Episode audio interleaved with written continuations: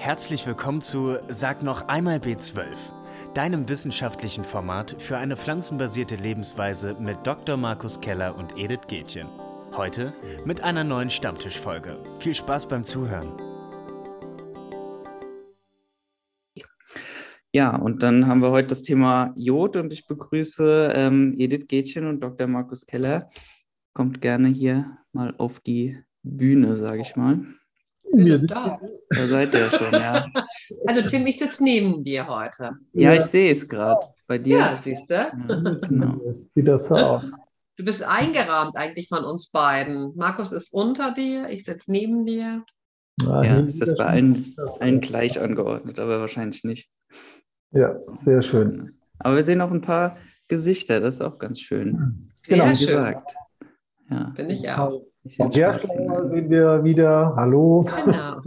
ein paar bekannte Gesichter, teilweise bekannte Namen.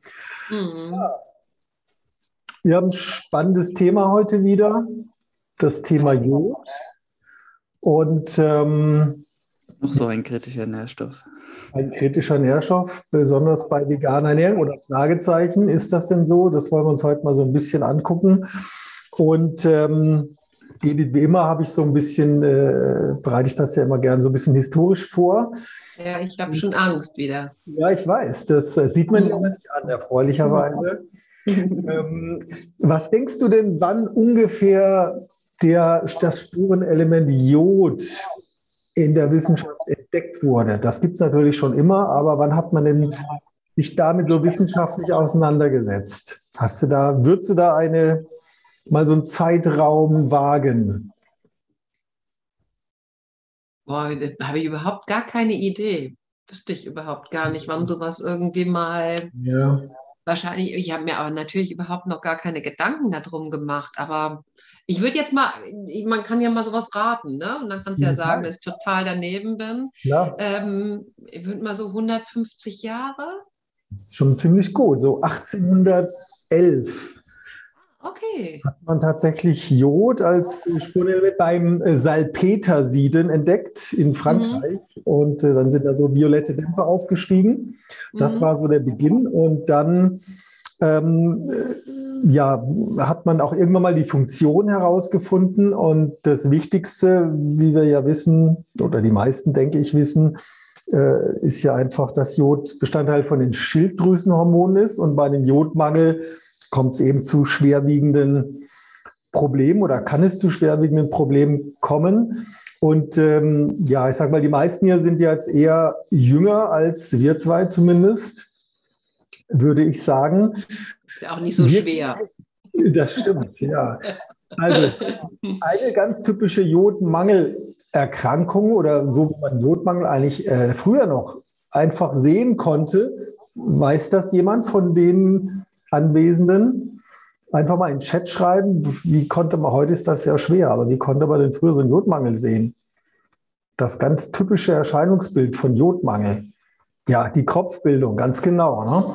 Und ich erinnere mich noch, als ich in der Schule war, tatsächlich, dann hat man, und ich komme jetzt nicht aus den Bergregionen, komme ja aus Karlsruhe, also eher Flachland, aber auch ein bisschen südlich, aber dennoch ähm, jetzt nicht so besonders auffällig äh, für Jodmangel gewesen. Aber ich weiß das noch, dass dann eben so ältere äh, Herrschaften eben tatsächlich mit so einem großen Kopf äh, äh, rumliefen. Das hast du bestimmt auch noch gesehen. Ja, ja, also vor, wir waren viel in Österreich früher. Mhm. Und äh, da erinnere ich mich, also dass, dass, dass, dass, dass das eben wirklich auch so, meistens habe ich es bei Männern eigentlich irgendwie zumindest noch in Erinnerung, dass das so hing richtig. Mhm. Also sah nicht, nicht schön. Es sah nicht schön aus, ja. Und das kennt man aber schon ziemlich lange. Also es gibt da schon Berichte so aus dem ersten Jahrhundert von römischen Autoren, die ja dann auch irgendwann in die, ne, das Römische Reich hat sich ja dann also schon länger dann auch in den Alpenregionen ausgebreitet. Und da wurde schon berichtet über diese äh, auffälligen, dicken äh, Hälse, ne? also diesen, diesen Kopf eben. Und, ähm, und tatsächlich so dieser, diese Alpenregion so ganz typisch gewesen. Ne? Und dann gab es da äh, auch immer wieder Berichte dann auch aus dem äh, Mittelalter. Äh, tatsächlich dieser, der wurde dann steirischer Kropf genannt, weil es in der Steiermark eben ganz, ganz verbreitet war. Und äh, was ich auch nicht wusste, wie lang das tatsächlich ähm, dort noch weiterging. Das ging tatsächlich noch bis in die äh, 50er Jahre Mhm. des letzten Jahrhunderts, 1950er Jahre, dass dort noch so 30 bis 50 Prozent der Kinder in der Steiermark, der Schulkinder, äh, nicht der Schulkinder, sondern der Neugeborenen, äh, diesen neugeborenen Kropf hatten. 30 Prozent. 30 bis 50 Prozent, also noch mehr die als die Jungs, habe ich mir ein paar Zahlen angeguckt. Und das ist jetzt noch nicht ganz so lange her. Ne? Also da war das noch wirklich äh, klar verbreitet. Und dann wurde eben diese Kodierung vom Salz eingeführt, verpflichtend. Und das hat dann eben maßgeblich auch dazu beigetragen, dass dort dann diese, ähm, dieser Jodmangel eben nicht mehr so Mhm. aufgetreten ist. Ne? Also Ja. finde ich schon ganz spannend. Das ist noch gar nicht so lange her, dass man da tatsächlich Nee. diese, diese Riesenprobleme hatte. Und der Kropf ist ja selber an sich, ist ja erstmal per se eher was Kosmetisches, Optisches. Ähm, das muss nicht jetzt mit, mit schweren Gesundheitsschäden einhergehen, aber eine Schilddrüsenunterfunktion, die kann dann eben auch sehr, sehr gefährlich werden, gerade bei Neugeborenen. Ne? Da, Genau. Naja, ist halt ja auch insgesamt einfach für die Hirnentwicklung wahnsinnig wichtig. Also in Schwangerschaft und auch im, im ersten Lebensjahr. Von daher ist das ja auch, haben wir ja hier in Deutschland die Empfehlung, auch eben Jod zu substituieren, egal wer. Ja, also mit 100 Mikrogramm äh, in der Schwangerschaft. Wobei ich immer ein bisschen vorsichtig bin mit dieser Aussage, weil es ist ja so, dass nicht jeder das so gut ab kann. Ne? Also viele haben ja auch oder einige haben zumindest auch irgendwelche Schilddrüsenerkrankungen, von denen sie selber gar nichts wissen. Das weiß man nämlich häufig gar nicht. Und wenn ich dann einfach wirklich mal eben dieses Jod so einnehme, dann kann es auch sein, dass ich darüber eine Knotenbildung habe oder dass ich furchtbares Herzrasen bekomme. Deswegen bin ich immer nicht so ganz, ganz zufrieden mit dieser generellen Empfehlung, ah, du bist schwanger, nimm bitte 100 Mikrogramm. Und im Moment gehen die Empfehlungen ja sogar noch ein Stück weiter, dass eben ganz klar in der Stillzeit ja, aber es heißt eben jetzt auch, dass wenn man die Beikost selber zubereitet, auch bei den Mischköstlern, dann solle man eben eine 50 Mikrogramm äh, Jodtablette im Mittagsbrei auflösen. So, und da muss ich ganz ehrlich sagen, das geht mir von den Empfehlungen her erstmal viel zu weit, weil die Kinder bekommen Milch, die haben Muttermilch, da ist Jod drin, die haben eine Formularnahrung, da ist Jod drin. Also die bekommen in der Regel ja Fisch sogar auch. Da Mhm. finde ich, ist das dann nicht notwendig, dann auch noch eine Jodtablette aufzulösen. Ja, das ist ja tatsächlich so ein bisschen umstritten. Auch, ja, vor allem auch die, die Dosierung. Es gibt dann die die Referenzwerte. Wenn wir jetzt mal bei den Erwachsenen sind in Deutschland und, und Österreich, äh, sind es die 200 Mikrogramm pro Tag. In der Schweiz sind es nur 150 Mikrogramm pro Tag Mhm. als generelle Zufuhr, also eigentlich über die Lebensmittel. Ne? Hat aber damit zu tun, dass eben in der Schweiz durch dieses Jod, Jodieren vom Salz eben die Versorgung auch schon länger besser geworden ist und deswegen Mhm. auch die Zufuhr da äh, niedriger ist. Einer der wenigen Nährstoffe, wo es tatsächlich mal in den deutschsprachigen Ländern so einen Unterschied gibt. Normal sind die immer identisch, alle drei, ne? Ja. Österreich, Schweiz. Und da sind es immerhin 50 Mikrogramm Mhm. äh, Unterschied. Trotzdem ganz wichtig, ähm, du hast ja schon gesagt, Jod ist äh, natürlich ganz eminent wichtig für die Gehirnentwicklung zum Beispiel bei den Kindern. Ne? Dieser Kretinismus, den Mhm. es ja weltweit immer noch gibt, in unseren Ländern nicht mehr so häufig. Mhm. In den Alpenregionen war das früher auch so, eben diese ja wirklich geistige Retardierung, schwere Schäden äh, im Gehirn, dann auch so, so ein Minderwuchs, was äh, alles daraus resultiert, damals resultierte aus dem äh, Jodmangel. So aktuell sind die Schätzungen, dass weltweit immer noch so ein Drittel der Menschen an einem Jodmangel leiden, Oh, von mittel bis schwer. Und äh, in Europa sind es äh, fast die Hälfte. Mhm. Ja, wobei eben die, also diese ganz schweren Jodmängel, das kommt eben bei uns praktisch nicht mehr vor, weil da doch auch darauf geachtet wird. Aber in Deutschland sind doch einfach ein Drittel der Erwachsenen und der Kinder gelten äh, oder werden als mit leichtem bis mittleren Jodmangel eingestuft. Ne? Also das ist immer noch ziemlich viel. Das ist viel. Ja, Ja. Und weißt du da irgendetwas von, inwieweit sich das eben, äh, ob das abhängig ist, von, wie eben die essen? Also äh, würde man jetzt, äh, kann man da sehen, okay, es ist bei den, ähm, bei den Veganern deutlich mehr als bei den Vegetariern oder eben hm. bei den Mischköstlern oder die mit Fisch, ohne Fisch und sowas? Gibt es da? Ja. ja. also Jod ist erstmal ein Nährstoff, der in den Studien, wo wir genau die drei Gruppen drin haben, die du gerade genannt hast, eher seltener mit untersucht wird. Aber äh, wenn das gemacht wurde, dann hat man meistens ähm, einen Unterschied zwischen, also oder andersrum gesagt, die Mischköstler, Mischköstler sind meistens am besten versorgt. Die sind auch nicht gut versorgt, aber am besten versorgt im Vergleich. Manchmal gibt es keinen Unterschied zu den Vegetariern und Vegetarierinnen. Manchmal sind die aber auch schon schlechter und die Veganer und Veganerinnen kommen meistens eben nochmal danach. Also da ist okay. und Versorgung meistens nochmal schlechter. Mhm. Und Frage ist ja vielleicht, wie kann man das überhaupt messen und feststellen? Einmal natürlich über die Zufuhr, Ernährungsprotokolle, aber es gibt ja erstmal nicht so viel Lebensmittel, die Jod enthalten. Fisch, ne? Algen, Milchprodukte so ein bisschen ja. tragen dazu bei.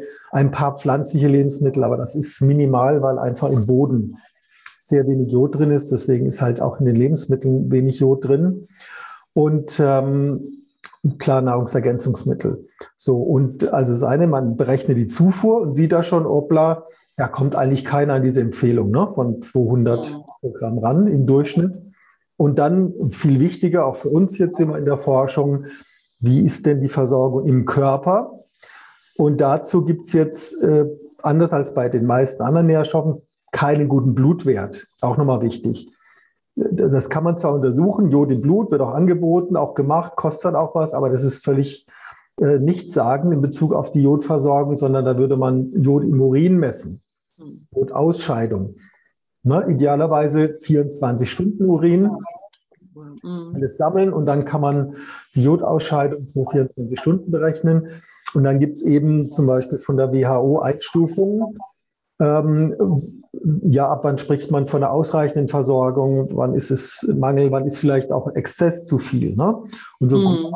100 und 200 Mikrogramm Jodausscheidung pro Tag, das gilt so im Bereich als ausreichende Versorgung. Mhm. Das spiegelt ziemlich genau das wider, was die Zufuhrempfehlung ist. Ne? Das ja, genau. Oder 150 in der Schweiz. Und ähm, man kann das nicht jetzt eins zu eins äh, korrelieren, aber ein großer Teil von dem, was wir äh, aufnehmen, wird also, oder zuführen, wird aufgenommen. Und wenn ich viel aufnehme, scheide ich wieder viel aus. Wenn ich gut versorgt bin, dann habe ich, spiegelt sich das im Urin wieder. Ganz einfach mhm. gesagt. Ne? Mhm. Deswegen kann man die Werte schon relativ gut in Verbindung setzen. Ne? Mhm. Und, und bei der Ausscheidung, dann schneiden alle noch mal schlechter ab als bei der Zufuhr und die Veganer und Veganerinnen eben. Ja. Nicht Eigen essen zum Beispiel, das wäre die einzige vegane Variante außer Nahrungsergänzungsmittel meistens noch am schlechtesten. Werbung. Willst du auch live mit Dr. Markus Keller und Edith Gätchen über aktuelle Themen der pflanzenbasierten Ernährung diskutieren und deine Fragen stellen? Dann sichere dir jetzt dein Ticket für die nächste Live-Session des Online-Stammtischs über den Link in den Show Notes.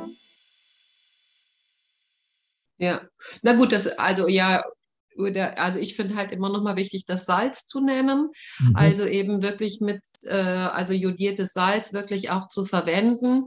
Und da gibt es ja dann schon auch die Möglichkeit, eben äh, doch einiges an Jod aufzunehmen. Aber die Voraussetzung dafür ist natürlich, dass man wirklich auch äh, zu Hause eben auch äh, eben Gerichte und Dinge eben zubereitet. Ja, weil eben früher war es ja mal so, also so vor 10, 15 Jahren hatte man ja echt noch so eine Zeit, wo das Brot mit Jodsalz eben zubereitet worden ist. Und das war super eigentlich, ja, weil ich meine, Brot, das backt nicht jeder selber. Da isst man seine zwei Scheiben oder auch seine drei Scheiben am Tag und dann konnte man darüber eben ganz gut Jod aufnehmen. Das haben sie nicht mehr gemacht im Zuge eben von dem Hashimoto. An, hatten auf einmal alle hatten eben Hashimoto und dann hieß es nur ja kein Jodsalz mehr eben quasi ähm, verwenden. Selbst in der Gemeinschaftsverpflegung hat man damit aufgehört. Dabei haben wir da so viele, die ja dort essen. Ja, hm. wenn wir uns alleine die Kinder angucken, viele Kinder essen da dreimal am Tag.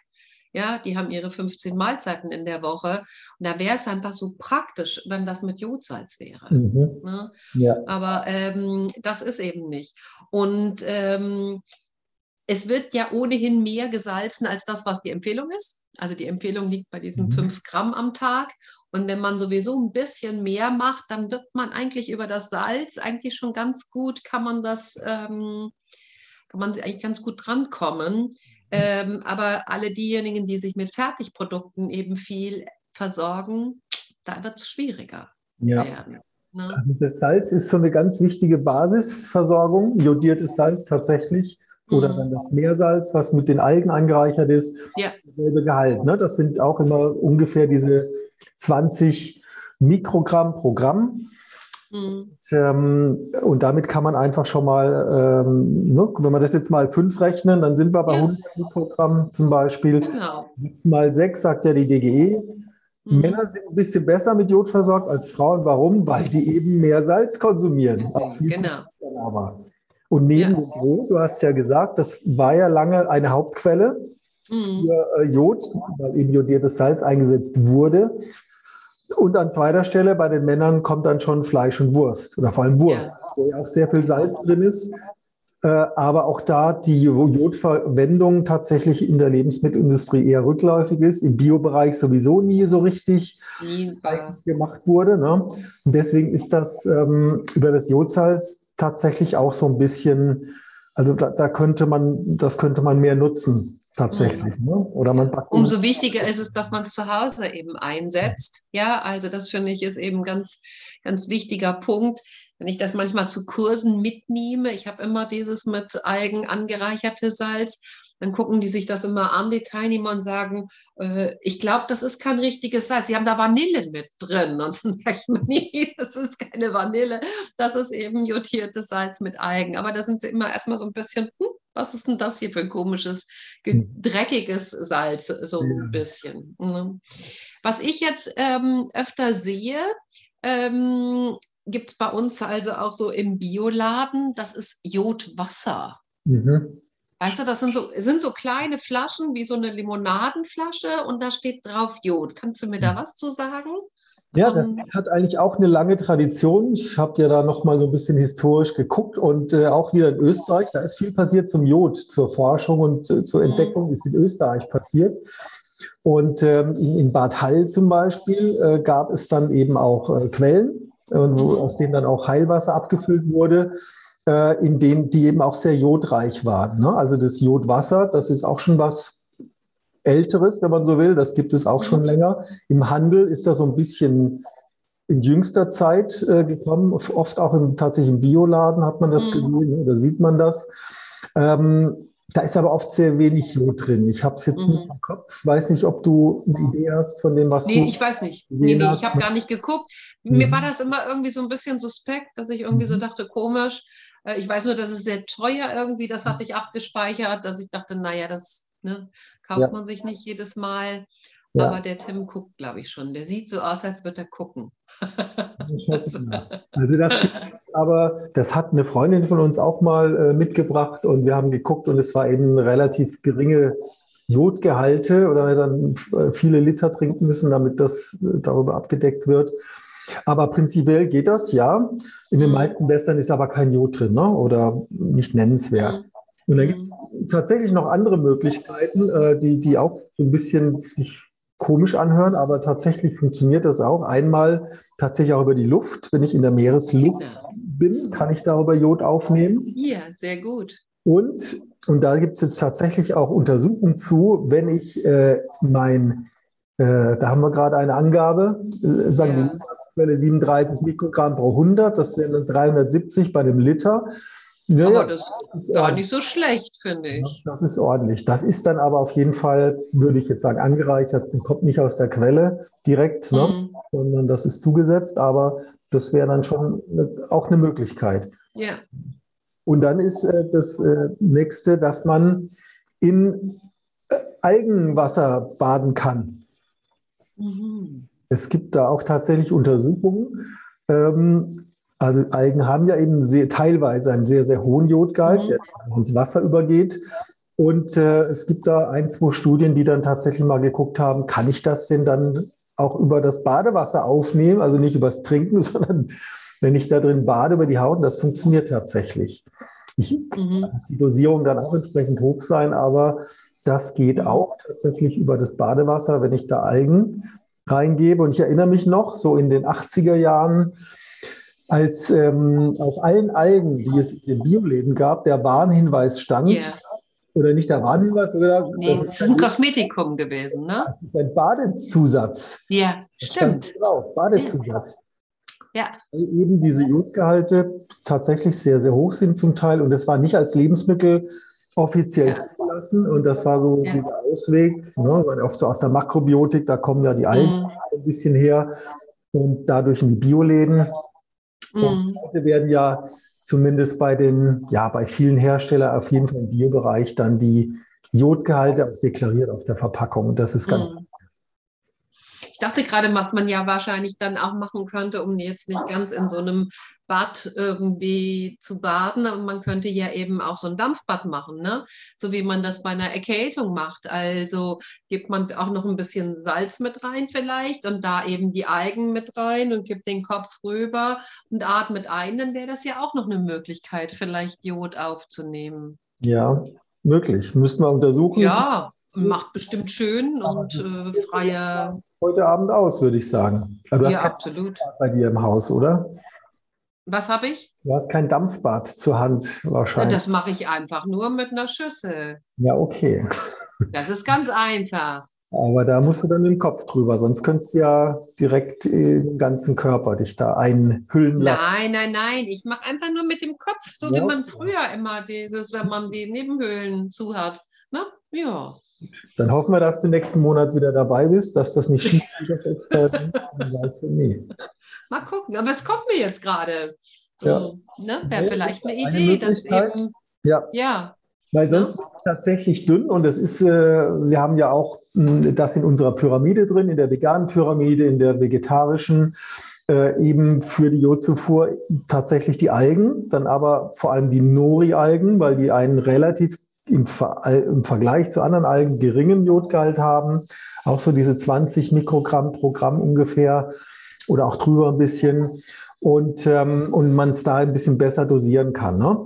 Wir haben ja dann unsere vegane Pyramide auch mal mit Probanden, Probandinnen untersucht, um zu sehen, wie setzen die das um, klappt das.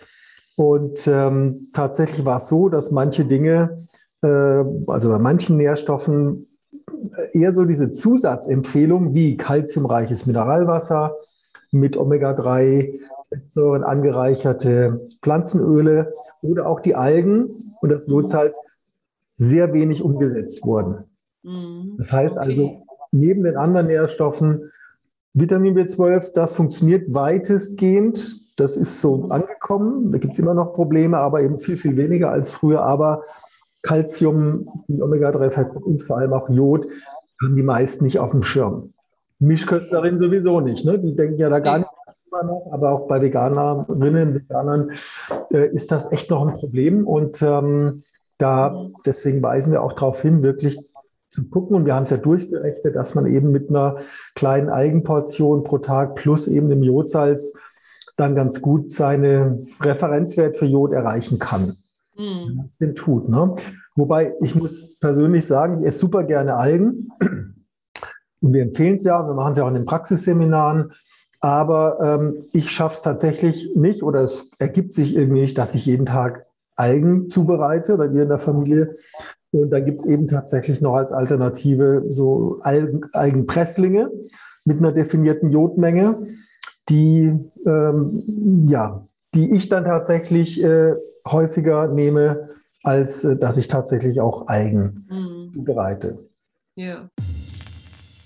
Werbung. Unterstützen Sie unsere Arbeit mit Ihrer Spende. Mit unserer Forschung gewinnen wir wichtige neue Erkenntnisse zur pflanzenbasierten Ernährung und stellen sie der Öffentlichkeit zur Verfügung.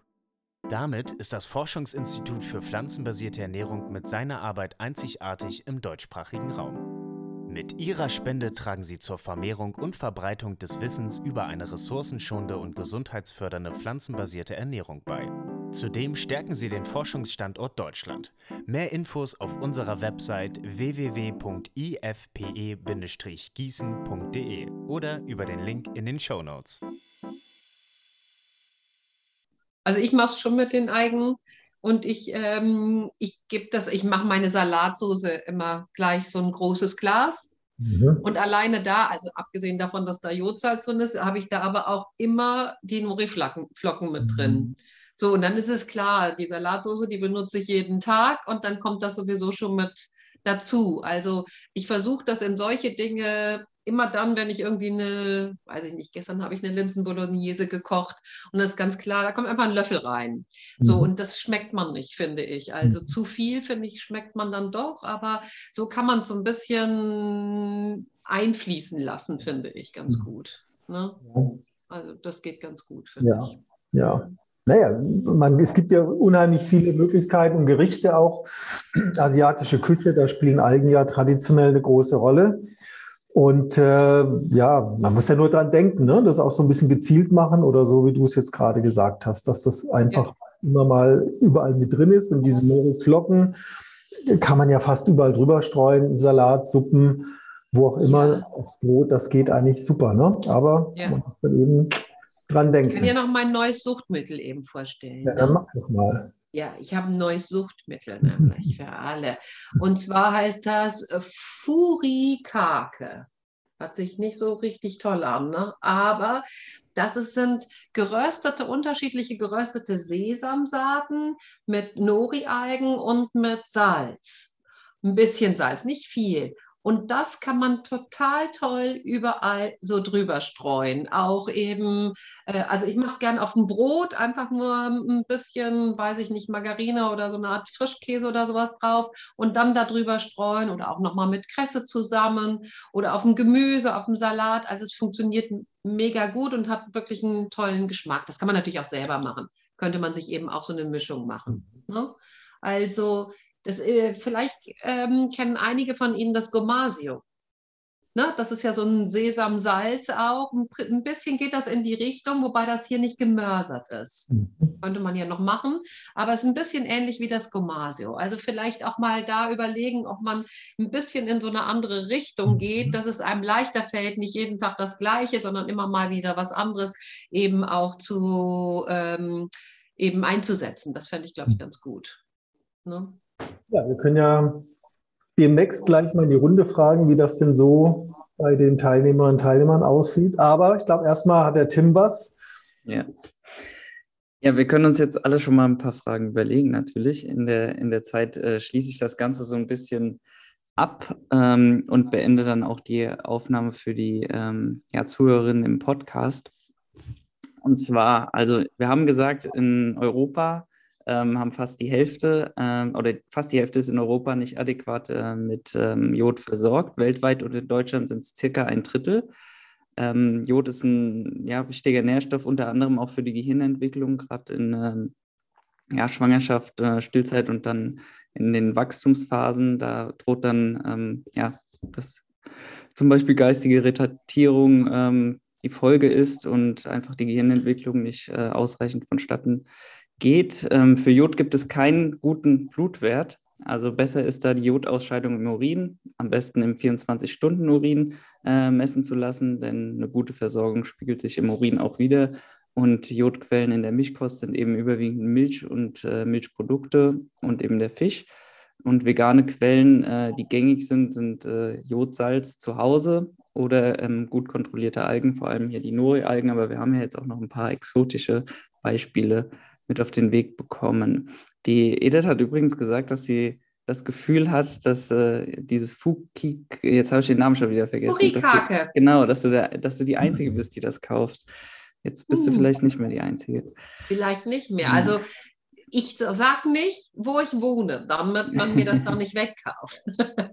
Ja. genau. Gut. Und ansonsten auch nochmal jetzt hier an der Stelle der Hinweis ähm, auf die nächsten zwei Events. Also den, das nächste Event, was ansteht, ist der Workshop. Äh, da geht es ähm, um vegane Ernährung in Schwangerschaft und Stillzeit. Das ist ja auch euer ähm, Top-Thema habt ihr ein Buch zusammengeschrieben. Das findet am 22. März um 18 Uhr statt. Und der nächste Wiegen Live Talk geht äh, zusammen mit Dr. Petra Pracht über entzündliche Erkrankungen und findet am 30. März um 18.30 Uhr gewohnt statt. Und ansonsten auch gerne nochmal auf YouTube vorbeischauen. Da ist seit Sonntag ähm, ja so richtig der neue YouTube-Kanal auch hier vom Dr. Markus Keller online und die ersten zwei Videos sind auch schon da einfach mal bei äh, YouTube Dr. Markus Keller eingeben, sich die Videos anschauen, gerne ein Like und einen Kommentar hinterlassen, da würden wir uns sehr freuen. Und da kommt jetzt äh, in Zukunft äh, regelmäßig immer mehr. Wir hoffen, dir hat die aktuelle Folge von Sag noch einmal B12 gefallen. Bewerte uns doch gerne auf iTunes oder über die Apple Podcast App. Bis zum nächsten Mal.